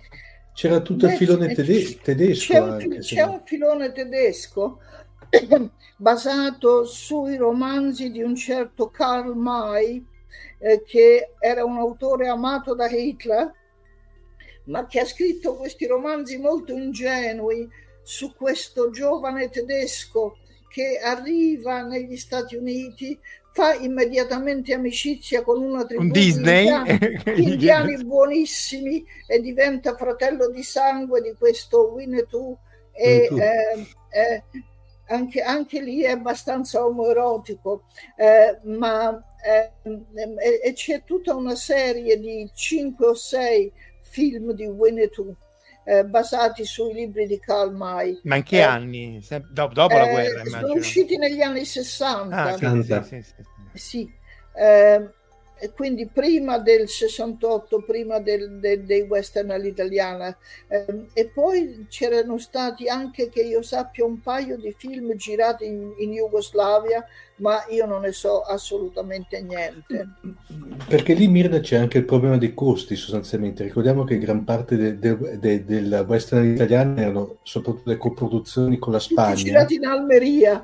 E anche sì, in Almeria, questi... esatto, perché che tuttora adesso tra l'altro esistono ancora gli studi e tutti in disfacimento io eh, ai tempi hanno restaurato ma lo sapete hanno restaurato il cimitero di Sad Hill no? Tutti, c'è un documentario bellissimo di, di, Netflix questi sono andati lì hanno ritrovato il posto l'hanno ripulito hanno ritirato mm. su tutto, il, tutto mm. la, l'anfiteatro del cimitero di Sad Hill ma cioè è mm. roba veramente e, e, però aspetta devo citare Bielole, Bielole Somzina Pustini che il mio russo è zero il bianco solo del deserto che è una specie di western eh, russo-kazako dei, dei russi.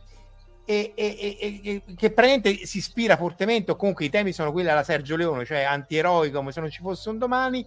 E praticamente la leggenda era che lo dovevano vedere tutti gli astronauti prima di partire nello spazio perché Gagarin l'aveva visto. In realtà non è così perché il film è dopo il volo di Gagarin. Però mi hanno detto a Bacon, dice no, questo glielo fanno vedere comunque perché visto che gli astronauti devono fare le riprese nello spazio, gli serve per imparare tecniche di inquadratura, di telecamere e così mm. via. Quindi, se, se, pure questo è un altro film rozzo, nel senso buono, la Sergio Leone. In cui non Pensavo che li facessero vedere la corazzata Potionkin. No, beh, no, quello, quello no. Eh. Anche quello immagino, però questo qui, il bianco sole del deserto, se vi capita, recuperatelo perché è il film più Beh, visto dal corpo astronauti.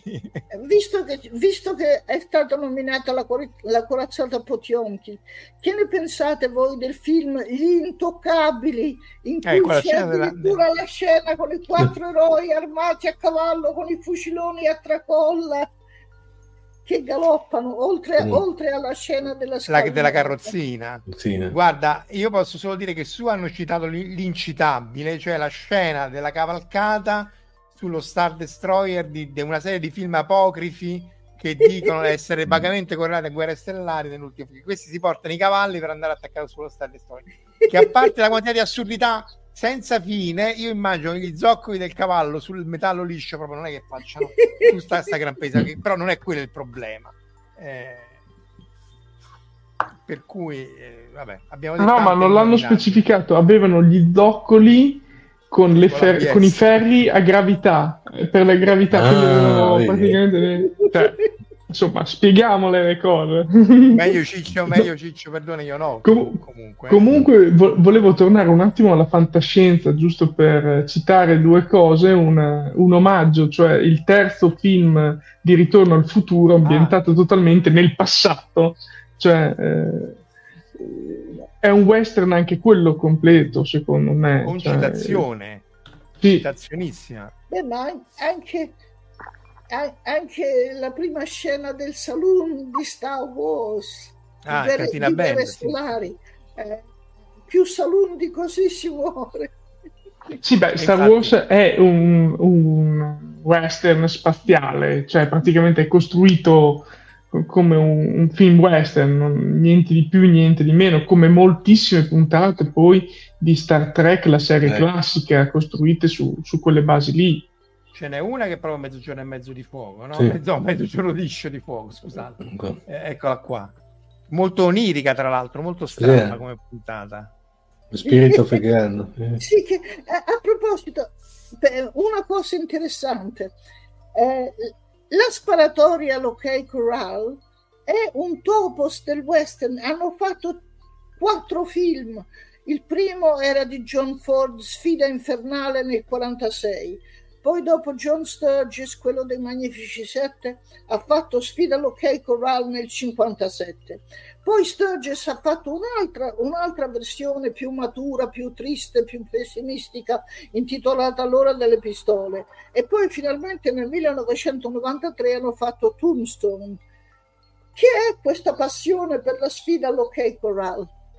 Eh, me lo chiedo anch'io. No, fra l'altro è, è appunto citato in Star Trek e in altre serie, cioè è citato in tantissime altre cose esterne ai western è diventata proprio un mito a se stessa, una sparatoria che, ne, che nella realtà storica è durata meno di tre minuti. Sì, sì tra l'altro qui citano moltissimi miti greci, eh, perché poi purtroppo oggi lo, lo, stream of consciousness dei commenti è immenso, non riesco a mostrarli, però citano anche mm-hmm. che si rifanno i miti greci, l'eroe, appunto, il, cioè c'è tutta una serie di, di cose che appunto non... poi entrano nel mito, cioè la stessa periodo del West, no? Ce lo puoi dire tu, eh, dura 20-30 anni, quant'è? Cioè niente. Cioè, hanno fatto film per il quintuplo del tempo che è durata il periodo del West. Giustissimo. C'era anche di Star Trek, c'era anche Kirk Goes Native, ovviamente. Ecco, quello, quello, quello è Winnetou. Questo qui? Ah no, no, quello è Star no. Trek. No, quello è Star Trek. Eh, questa qui è pure Star Trek. Mm-hmm. Eh, Beh, un altro western di Star Trek è la sfida col Gorn, quindi Arena. Eh, Arena appunto. che aveva citato Mira eh. all'inizio. Che Infatti. Sì, sì, sì, sì, Beh, comunque rimane il punto sempre il solito, sempre che cioè, certi canoni sono quelli e sono quelli che entrano nel mito perché sono raccontabili, poi lo puoi spezzare, immagino, come dici tu. Cioè, sono quasi più le rotture del mito perché è chiaro che mo non puoi rifare un film col cattivo e il buono si sparano e muovere il cattivo. Appunto, tu citavi Marco Ritorno al futuro 3, in cui lui si chiama Clint Eastwood, poi c'è la Clint Eastwood Bridge e lui si mette la, la, l'armatura proprio come in, uh, nel primo, no? nel, qualche dollaro in più, eh, che di, sì. di, cui si vedono le scene nel 2, quando c'è Trump che fa il padre Biff Tanner. Meglio non ricordarselo. È, è interessante questa autocitazione, perché per esempio il film Il pistolero, che è stato l'ultimo film girato da John Wayne, comincia con un collage di scene in bianco e nero con tu, di, di, tutti i film più importanti, di tutti i western più importanti della carriera di John Wayne, quindi cominciando da Ombre Rosse, e poi andando avanti all'uomo che uccise Liberty Valance e anche a, a Sentieri Selvaggi. E quindi come una, identific- come una identificazione dell'attore con il personaggio.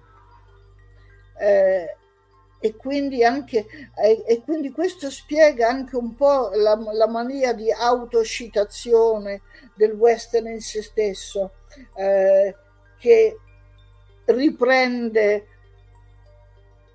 eh, poi riprende cliché del genere e poi li sviluppa oppure li contraddisce oppure li cita. Il mio nome cioè, è nessuno, Mirna, che tra l'altro cita, cita Sam Peckinpah. Il mio nome è nessuno, che, che, che, ne pensi? Che quello è molto crepuscolare come film, mm-hmm. con Infatti, Terence Hill e Henry Fonda, se non sbaglio, no? Il mio nome è nessuno, molto interessante appunto perché parla della morte del western. Eh sì, fi- infatti citano se Peckinpah come morto e sepolto. Con, eh, sì. Eh, anche lì c'era Mario Brega, eh, perché poi eh, noi sai che abbiamo il mito assoluto per Mario Brega, che era appunto la, faceva la, comparsa, la comparsa nei film di Sergio Leone, conosce Perdone. Era pure anche... un po' guercio. Sì, sì, comunque era un lumone, eccetera. E, e, e, e, tra l'altro lui fece la transizione dai film di Maciste, perché appunto no, da come la raccontano, si, con Sergio Leone si, ci fu la rottura tra il, il, il Peplum, i film eh, de, della, della, della, Grecia e Roma antica, da un giorno all'altro basta, bella e chiuso con sta roba, è solo, solo western. E lui che faceva con Gordon Scott, come sapete tutti, e, e poi passa ovviamente film con, con Verdone, ma insomma lui faceva il, il quello che teneva prigioniero il brutto, che lo butta giù dal treno e viene schiacciato, sta, sta anche in giù la testa, insomma compare mhm. come comparsa, ma anche lì ha assistito a tutta la transizione. Eh, e anche se Brega oh, aveva un ruolo abbastanza importante in per qualche dollaro in più perché era il sì, braccio destro sì. dell'Indio. Cuciglio, sì, Cuciglio che ammazzava la gente eh, secondo il piano predisposto. Ma ma dov'è che aveva fatto, che tra l'altro è stato in un, in un nel, diciamo, nel, nel, lo stavo dicendo fuori onda, nella lavorazione di un film, eh, di, di, un western dove c'era, c'era stato il famoso aneddoto alzate cornuto, manco il fa- sangue mi ha fatto uscire. Quello era con Gordon Scott, Molto. la mitica cosa che lui, era- c'è tutto su YouTube, dobbiamo metterlo nei cosi, lui praticamente si, si- faceva questi combattimenti, però poi si trovava lì e quindi dice ma forse Gordon Scott mi sta menando da solo, va apposta e non fa finta di menare, quindi va là, dice ma che per caso è? Quello gli tira un pugno e dice "Arz- e manco il sangue mi ha fatto uscire, gli dà un coso e, e un altro pugno lo butta giù a terra, frantumate le mucose, tutto il setto nasale e così via. E sta scena la riprende oddio aiutatemi in, In eh, Borotalco.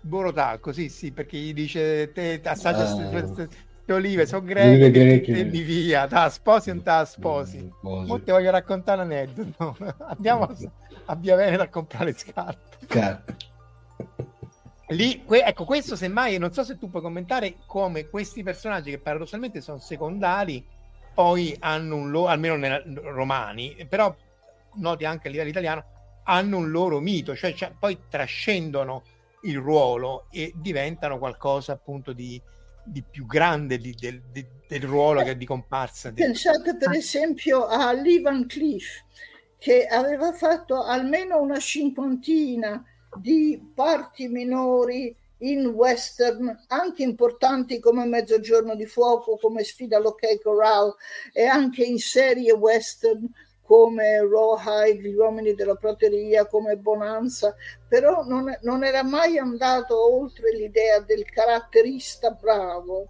E poi era diventato eh, semi alcolizzato e semi morto di fame. faceva il E- pittore Si faceva il pittore Sì. quando andava Sergio Leone gli pensava volesse i comprare quadretti. i quadri. Eh, pensava e che gli volessero comprare i per, quadri paga- per pagare le bollette e, e- e grazie al cinema eh, grazie ai western italiani è diventato uno ricco due famoso tre famoso anche negli Stati Uniti dove aveva fatto tutte quelle particine e mi hanno detto che lui è sepolto nel cimitero di Los Angeles e sulla sua tomba c'è la- una targhetta che dice il migliore dei cattivi ecco. Allora, il cattivo non è per niente banale. eh.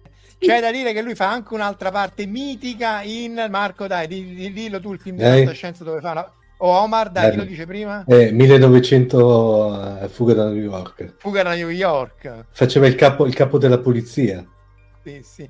E, e nell'intervista John Carpenter dice no, io volevo Lee Van Cleef perché era quello che riusciva, ciao Flora, era quello che riusciva a trovare, lui ha usato il termine mirth, cioè quella specie di, eh, non so come lo, tradu- come lo tradurresti mirth, cioè quella com- non comicità, autoironia che non si prende sul serio, però eh, riesce a, pre- a- a catturare esattamente lo spirito di 1987 dove ovviamente Kurt Russell è il pistolero che va là eh, anche nel secondo dice fermi tutti non si spara finché non tocca terra ti ammazza tutti e poi sparate. Cioè, scene appunto da western quei due fuga da New York e Los Angeles Los Angeles forse è meno riuscito ma è, è- è- è molto Sergio Leonesco anche questo nella- Mm. nell'ignoranza Quindi noi diciamo scene da western pensando scazzottatura nel saloon, topos Eh sì, del sì. western.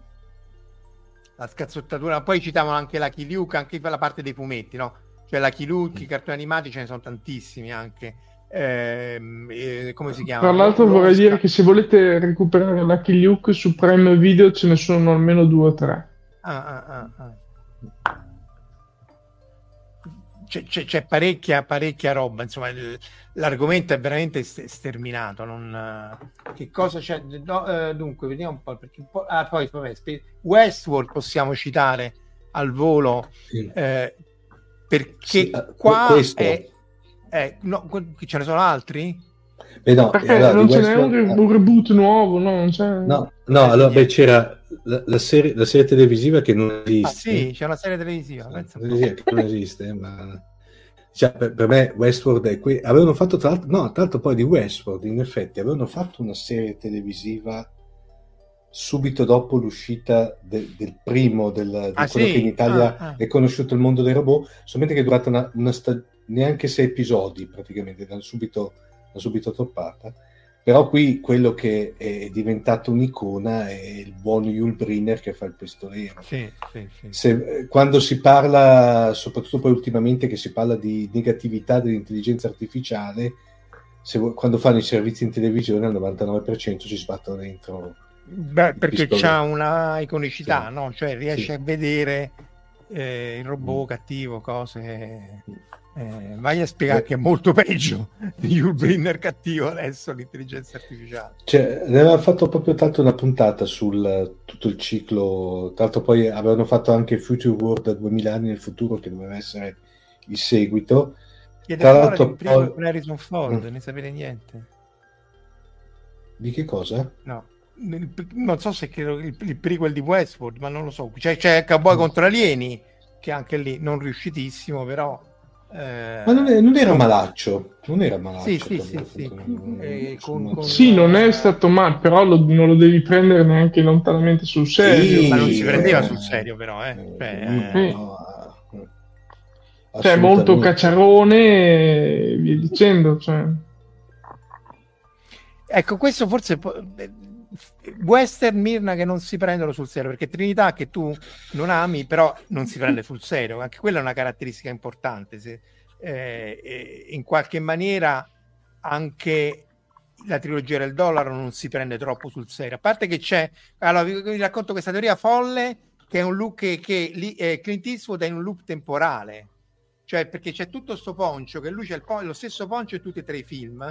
Però a un certo punto alla fine del buono, il brutto e il cattivo lui se lo prende da, forse da, proprio da quello a cui dà proprio da... dal, dal, soldato dal giovane soldato morente perché lui per tutto il buono, il brutto e il cattivo ha portato lo spolverino. Esatto e non c'è e, pon- e lo prende alla fine. dello spolverino e si, quindi conclude il cerchio della ed è costretto tipo, tipo, la torre nera di, di Stephen King sì a ripetere sì. il loop temporale della trilogia del dollaro. Eh, forse, cioè. cioè, questo è anche interessante che all'interno di ogni genere c'è anche un elemento di autoironia, di autoparodia, di non prendersi troppo sul serio. Però eh, secondo me c'è un immenso salto di qualità fra, l'ironia, fra l'autoironia di Leone e l'autoironia de, de, de, dei film di Trinità. No, no, quello è palesissimo proprio. Eh, cioè, sì, è, quello è proprio comico, è come... sì. Sì, cioè è un film comico in cui gli mettono le basi western e, e via dicendo, parlo di Trinità.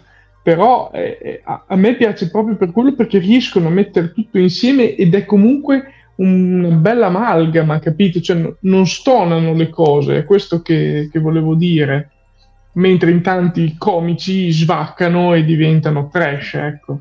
Girato ancora più vicino dalla Spagna perché è girato a Camposecco, quindi se non sapete, lo sapete, chi ci ascolta lo sa meglio di me. Eh. Se, no, eh, se prendete l'autostrada la, la, la Roma-L'Aquila, uscite a Carsole a 50 km, andate verso uh, Camposecco e andate su e vedete tu, tu, tu, tutte le scenari di, di, di, di Trinità. E appunto in una di queste interviste raccontavano che al cinema uno dei registi sentiva questi che parlavano, si vede il salto piano di Camposeco, tra l'altro è tutta una grotta, lì è tutto carsico, e dicono, ah, ma questi, questi panorami solo in America ce l'hanno, e invece sta a meno di un'ora da Roma.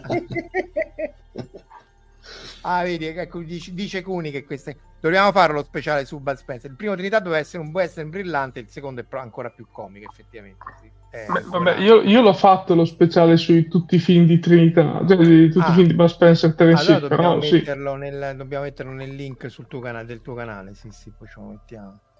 Eh... Ragazzi, siamo oltre l'ora e mezza e non, secondo me non abbiamo neanche cominciato, non so no, come cioè, dovremmo fare un'altra puntata. Mirna, che cosa ti hai, cioè, altro ci puoi raccontare in questi momenti di chiusura? Eh, abbiamo tempo, eh, però insomma non andrei troppo. troppo. Volevo, volevo dire appunto che volevo aggiungere che per me anche l'elemento omoerotico è essenziale eh, all'idea del western. Eh, l'idea che, cioè, il western può anche essere assolutamente misogino. C'è una orrenda citazione del regista Bud, Bud Buttigieg, quello che aveva fatto i sette film di vendetta, mm. che dice eh, l'importante è ciò che l'eroina ha suscitato, lei, o meglio l'amore o la paura che lei ispira all'eroe, o ancora la cura che egli si prende di lei e che lo fa agire in un certo modo. La donna in se stessa non ha la minima importanza, quindi mm-hmm. si va dalla abietta misoginia di questo qui per cui le donne contano solo per, per quello che fanno provare agli eroi, al fatto che il rapporto eterosessuale, anche se importante, è meno centrale del rapporto fra i due uomini.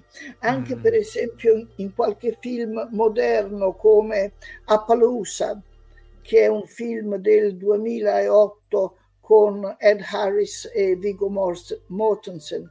Questi sono due che lavorano insieme da 25 anni.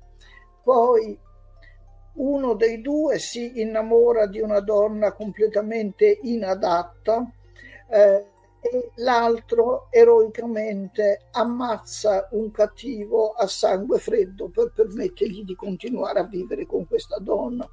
Quindi anche se gli eroi sono presentati come eterosessuali, però il rapporto fra i due uomini è prioritario, è più intenso, è più onesto, è più sincero, è più mutuo del rapporto etero. E per esempio, Quello però è, è, ripreso anche dall'antica Grecia. Eh? Infatti, Quindi... eh, ma, eh, ma in moltissimi western c'è questo rapporto in, intenso che può anche finire male perché per esempio eh, c'è un western famoso che si chiama Sfida nella città morta in cui devo cacciare il gatto eh, in cui eh, l'eroe e il cattivo erano stati in passato intimi amici però uno è rimasto un fuorilegge e l'altro è l'eroe diventato sceriffo. E e, si, e il cattivo, interpretato da Richard Widmark, interpreta la parte proprio come un innamorato che è stato mollato da, da, eh, dal, dal, compagno precedente e che adesso ha un rapporto con una donna. Eh, cioè lui eh, eh inter, interpreta questa parte proprio come un innamorato eh, abbandonato e deluso. Oppure c'è il film famoso Ultima notte a Warlock, eh, in cui ci sono Henry Fonda e Anthony Quinn, che sono due intimi amici di vecchia data, e Fonda tradisce questa amicizia e allora eh, i due fanno un duello nel saloon e Fonda ammazza Quinn e poi immediatamente colto da atroci sensi di colpa eh, lo distende amorosamente sul bancone e poi dà fuoco a tutto il saloon e abbandona la città per sempre. Quindi eh, eh, l'intensità del rapporto fra uomini mi sembra sempre superiore all'intensità del rapporto fra, do- fra uomini e donne. Addirittura l'attrice Ronda Fleming che era l'interesse amoroso nel film Sfida l'ok Colau, dice, ma sì, ma eh, Wyatt Earp, lo sceriffo, si innamora di me e mi porta a fare una cavalcata nel bosco poi si ricorda che devono arrivare i cattivi a ammazzare Doc Holiday e allora monta a cavallo, scappa a salvare Doc Holiday e a me mi lascia solo nel bosco, sola nel bosco con il cavallo. E, quindi, quindi, eh, eh, eh, e questo a me sembra un elemento affascinante del genere western eh, l'intensità, anche se implicita, del rapporto fra due persone dello stesso sesso, che a volte è misoginia, ma non sempre. Eh, in uno dei, uno dei miei film preferiti è un film piccolissimo che nessuno ha mai visto e si chiama L'oro dei sette santi e lì c'è il giovane eh, partner ferito e il partner più anziano che si è fatto aiutare da un dottore. E il dottore dice: Gli volete bene al ragazzo, ci siete affezionato al ragazzo. E l'altro risponde: eh, Lui ha la tendenza a cacciarci nei guai. però non c'è nessun altro con cui vorrei stare. Quindi... Beh, poi hanno citato Brokeback Mountain, in cui è proprio lì il tema principale. Eh, eh, eh, sì, eh. Brokeback Mountain, e anche, anche, non solo Brokeback Mountain, ma anche The Power of the Dog, in cui, in cui l'omosessualità è molto implicita e molto negata. Non so se l'avete visto, non so neanche il titolo italiano di The Power of the Dog. Eh, c'è Benedict Cumberbatch nella parte di uno di due fratelli che abitano Banca. nel West eh, e, e l'altro fratello si sposa e gli porta a casa la moglie e un figliastro e il figliastro è lo stesso Timothée Chalamet che era stato nel Chiamami col tuo nome. Mm, eh, quindi c'è la differenza fra la possibile omosessualità non aperta ma neanche negata di, del, del ragazzo giovane e la possibile omosessualità molto intensa. Eh, è stato tradotto in italiano? Sì, Il potere del cane. Grazie. Fair enough. Eh, e, questo è un, e, questo è un, film dell'anno scorso, quindi sì. che riprende e dà un'impostazione anche più moderna a questo legame maschile. E su Netflix, in esclusiva qui in Italia. Ah, ah. Ragazzi, siamo un'ora e 45. Io direi che a malincuore, ma molto a malincuore, dobbiamo accomiatarci perché Mira ci ha fatto veramente una, una masterclass su western, ma credo che ci sarebbe molto da fare. Però, senti, prima che parte, assolutamente dobbiamo fare uno speciale, magari non il venerdì se non riusciamo a incastrare, però su Primo Levi dobbiamo fare una, una cosa breve, dobbiamo sentirci con Verusca, non possiamo assolutamente perdere eh, lo stesso, stesso sul Primo Levi, perché anche lì parliamo di autori geniali eh, che se uno è contento che si è salvato lui, uno pensa ma quanti ce ne siamo persi eh, nella seconda guerra mondiale. Perché nel, analogo a Primo Levi per, per noi fisici c'è ma lui era un chimico, ma insomma c'è Bruno Tuschek che era, ne abbiamo parlato tante volte nelle live, era un fisico austriaco geniale, appunto di, di, di origini ebree, lasciato sparato dalle SS, arriva in Italia e fa, e fa proprio perché siamo in, in tema Star Trek, la prima com- collisione materia-antimateria proprio a frascate, cioè nello stesso acceleratore di particelle lui per primo aveva avuto l'idea di far collidere elettroni e positroni. Però quindi primo Levi ce lo dobbiamo fare, ora vediamo come fare con Verusca, non so se avete qualche ultimo commento prima di accometarci dai nostri ascoltatori. No, io vorrei mo- ringraziarvi molto di avermi invitata tramite Verusca, mi ha fatto molto piacere. Eh no, il piacere è veramente nostro. Perché... Vi, ammiro, vi, vi ammiro e vi invidio perché fate tutte queste cose per passione. Sì, sì, ma siamo proprio a bocca aperta di fronte a conoscitrice così per... incredibile del, del western. Ragazzi, allora, grazie ancora, grazie a chi ci ascolta offline, online eh, se non l'avete, se, ricordate le prospettive dello spazio sulla cosmologia e Tolkien il 25 novembre, ma poi metteremo altri annunci. Grazie ancora e buon fine settimana. Ciao. Arrivederci. Ciao, grazie. Ciao, ciao. ciao, ciao.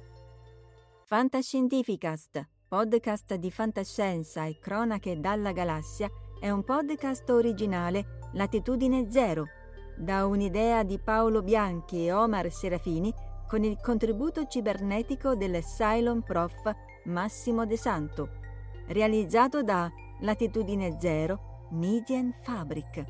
Showrunner Omar Serafini. Sound design Fabio Marchionni e Julian Ziegler. Post produzione Gismar Bum. Creative producer Annalise Haas e Valentina Folkov. Coordinamento e promozione Verusca Sabucco. La voce di Val 9000 è di Valeria Barbera.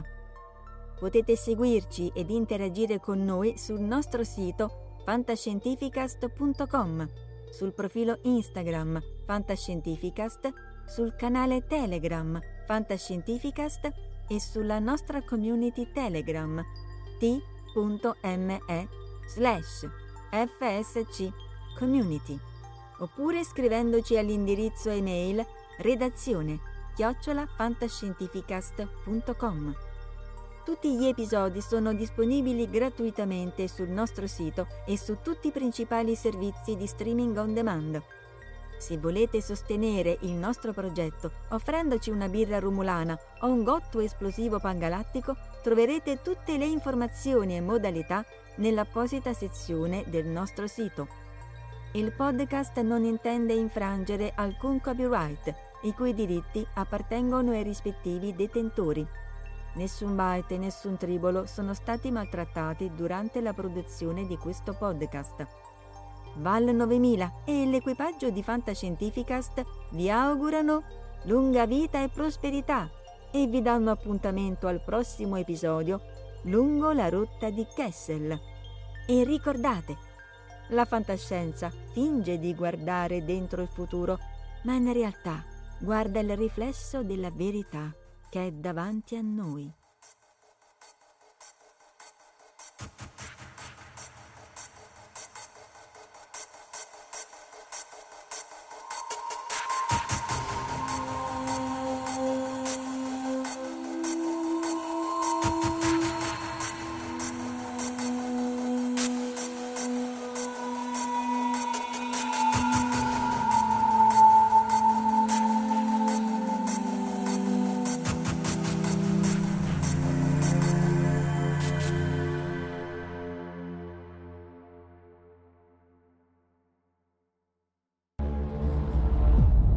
Fantascientificast, podcast di fantascienza e cronache dalla galassia.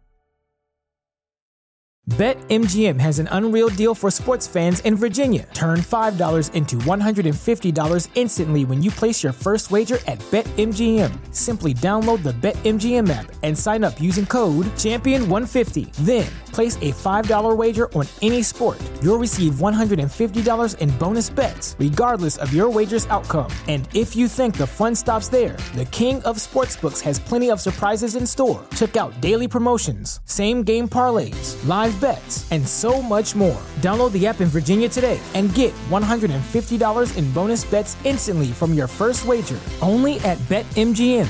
BetMGM and GameSense remind you to play responsibly. See BetMGM.com for terms. 21 plus only, Virginia only. New customer offer, subject to eligibility requirements. Rewards are non withdrawable bonus bets that expire in seven days. Please gamble responsibly. Gambling problem? Call 1 800 Gambler. Promotional offer not available in Washington, D.C. Everybody in your crew identifies as either Big Mac Burger, McNuggets, or McCrispy Sandwich, but you're the filet fish Sandwich all day. That crispy fish, that savory tartar sauce, that melty cheese, that pillowy bun. Yeah, you get it every time. And if you love the filet of fish, right now you can catch two of the classics you love for just $6. Limited time only. Price and participation may vary. Cannot be combined with any other offer. Single item at regular price. Ba da ba ba ba.